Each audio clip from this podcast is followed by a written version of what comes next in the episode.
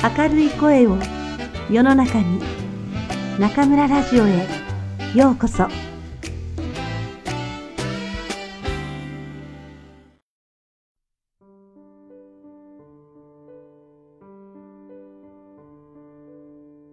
手袋を買いに新見南吉寒い冬が北方から狐の親子の住んでいる森へもやってきました。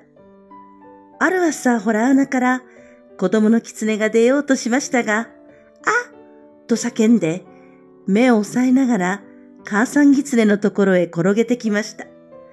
母ちゃん、目に何か刺さった。抜いてちょうだい。早く早く。と言いました。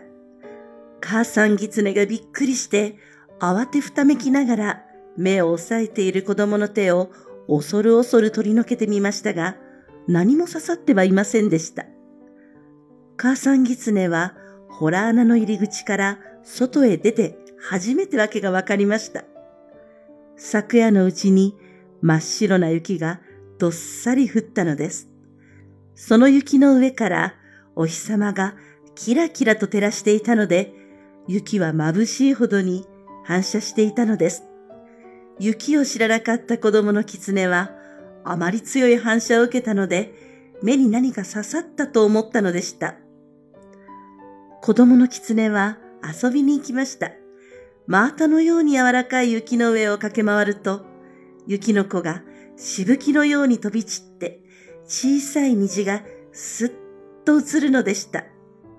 すると突然、後ろで、ドタドタザーッとものすごい音がして、パン粉のような粉雪がふわーっと小狐に追っかぶさってきました。小狐はびっくりして、雪の中に転がるようにして、10メートルも向こうへ逃げました。なんだろうと思って振り返ってみましたが、何もいませんでした。それは、もみの枝から雪がなだれ落ちたのでした。まだ、枝と枝との間から白い絹糸のように雪がこぼれていました。まもなくホラー穴へ帰ってきた小狐は、お母ちゃん、お手手が冷たい。お手手がチンチンする。と言って、濡れてボタン色になった両手を母さん狐の前に差し出しました。母さん狐は、その手に、はーっと息をふっかけて、ぬくとい母さんの手で、やんわり包んでやりながら、もうすぐ暖かくなるよ。雪を触ると、すぐ暖かくなるもんだよ、と言いましたが、かわいい坊やの手に霜焼きができてはかわいそうだから、夜になったら町まで行って、坊やのお手手に合うような毛糸の手袋を買ってやろうと思いました。暗い暗い夜が風呂敷のような影を広げて、野原や森を包みにやってきましたが、雪はあまり白いので、包んでも包んでも白く浮かび上がっていました。親子の銀狐は、ホラー穴から出ました。子供の方は、お母さんのお腹の下へ入り込んで、そこからまん丸な目をパチパチさせながら、あっちやこっちを見ながら歩いていきました。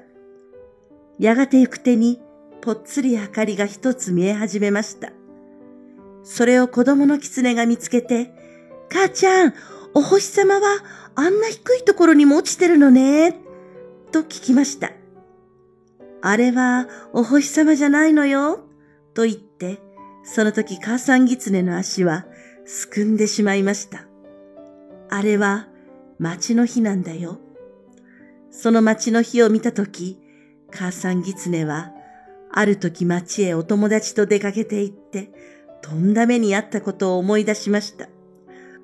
およしなさいっていうのも聞かないで、お友達の狐がある家のアヒルを盗もうとしたので、お百姓に見つかって、散々追いまくられて、命からがら逃げたことでした。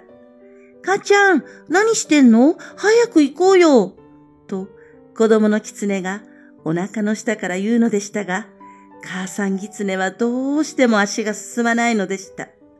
そこで仕方がないので、坊やだけを一人で町まで行かせることになりました。坊や、お手手を片方を出し、とお母さん狐が言いました。その手を母さん狐はしばらく握っている間に、かわいい人間の子供の手にしてしまいました。坊やの狐はその手を広げたり握ったり、つねってみたり、嗅いでみたりしました。なんだか変だな、母ちゃん。これ何？と言って、雪明かりに、またその人間の手に変えられてしまった自分の手を、しげしげと見つめました。それは人間の手よ。いいかい坊や。町へ行ったらね、たくさん人間の家があるからね。まず表に丸いシャッポの看板のかかってる家を探すんだよ。それが見つかったらね、トントンと戸を叩いて、こんばんはって言うんだよ。そうするとね、中から人間が少し戸を開けるからね。その戸の隙間から、こっちの手、ほら、この人間の手を差し入れてね。この手にちょうどいい手袋ちょうだいって言うんだよ。わかったね。決してこっちのお手手を出しちゃダメよ。と、母さん狐は言い聞かせました。どうして？と坊やの狐は聞き返しました。人間はね、相手が狐だとわかると手袋を売ってくれないんだよ。それどころか捕まえて檻の中へ入れちゃうんだよ。人間って本当に怖いもんなんだよ。ふーん。決してこっちの手を出しちゃいけないよ。こっちの方。ほら、人間の手の方を差し出すんだよ。と言って、母さんの狐は持ってきた二つの白銅貨を人間の手の方へ握らせてやりました。子供の狐は町の火を目当てに雪明かりの野原をよちよちやってきました。はじめのうちは一つきりだった明かりが二つになり三つになり、果ては塔にも増えました。狐の子供は、それを見て、明かりには星と同じように赤いのや黄色いのや青いのがあるんだなと思いました。やがて町に入りましたが、通りの家々はもうみんな戸を閉めてしまって、高い窓から暖かそうな光が道の雪の上に落ちているばかりでした。けれど、表の看板の上には大抵小さな電灯が灯っていましたので、狐の子はそれを見ながら帽子屋を探していきました。自転車の看板やメガネの看板やその他いろんな看板が、あるものは新しいペンキで書かれ、あるものは古い壁のように剥げていましたが、町に初めて出てきた小狐には、それらのものが一体何であるかわからないのでした。とうとう帽子屋が見つかりました。お母さんがみちみちよく教えてくれた黒い大きなシルクハットの帽子の看板が青い電灯に照らされてかかっていました。小狐は教えられた通りトントンと戸を叩きました。こんばんは。すると中では何かコトコト音がしていましたが、やがて戸が一寸ほどごろりと開いて、光の帯が道の白い雪の上に長く伸びました。小狐はその光がまばゆかったので、面食らって間違った方の手を、お母様が出しちゃいけないと言って、よく聞かせた方の手を、隙間から差し込んでしまいました。このお手手にちょうどいい手袋ください。すると帽子屋さんは、おやおやと思いました。狐の手です。狐の手が手袋をくれというのです。これはきっと木の葉で買いに来たんだなと思いました。そこで、先にお金をください。と言いました。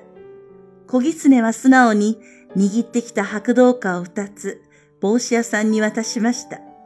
帽子屋さんはそれを人差し指の先に乗っけて、勝ち合わせてみると、チンチンと良い音がしましたので、これは木の葉じゃない。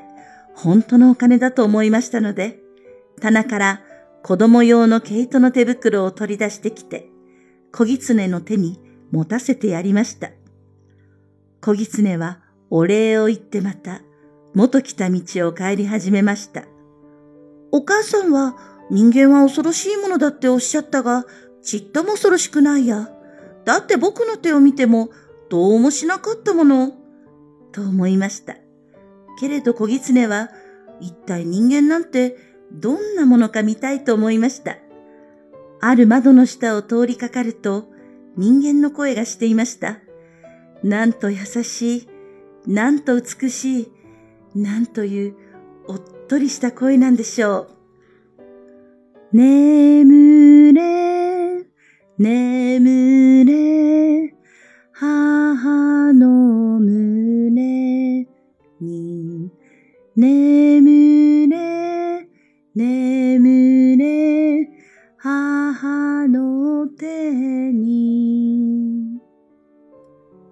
小狐は、その歌声は、きっと人間のお母さんの声に違いないと思いました。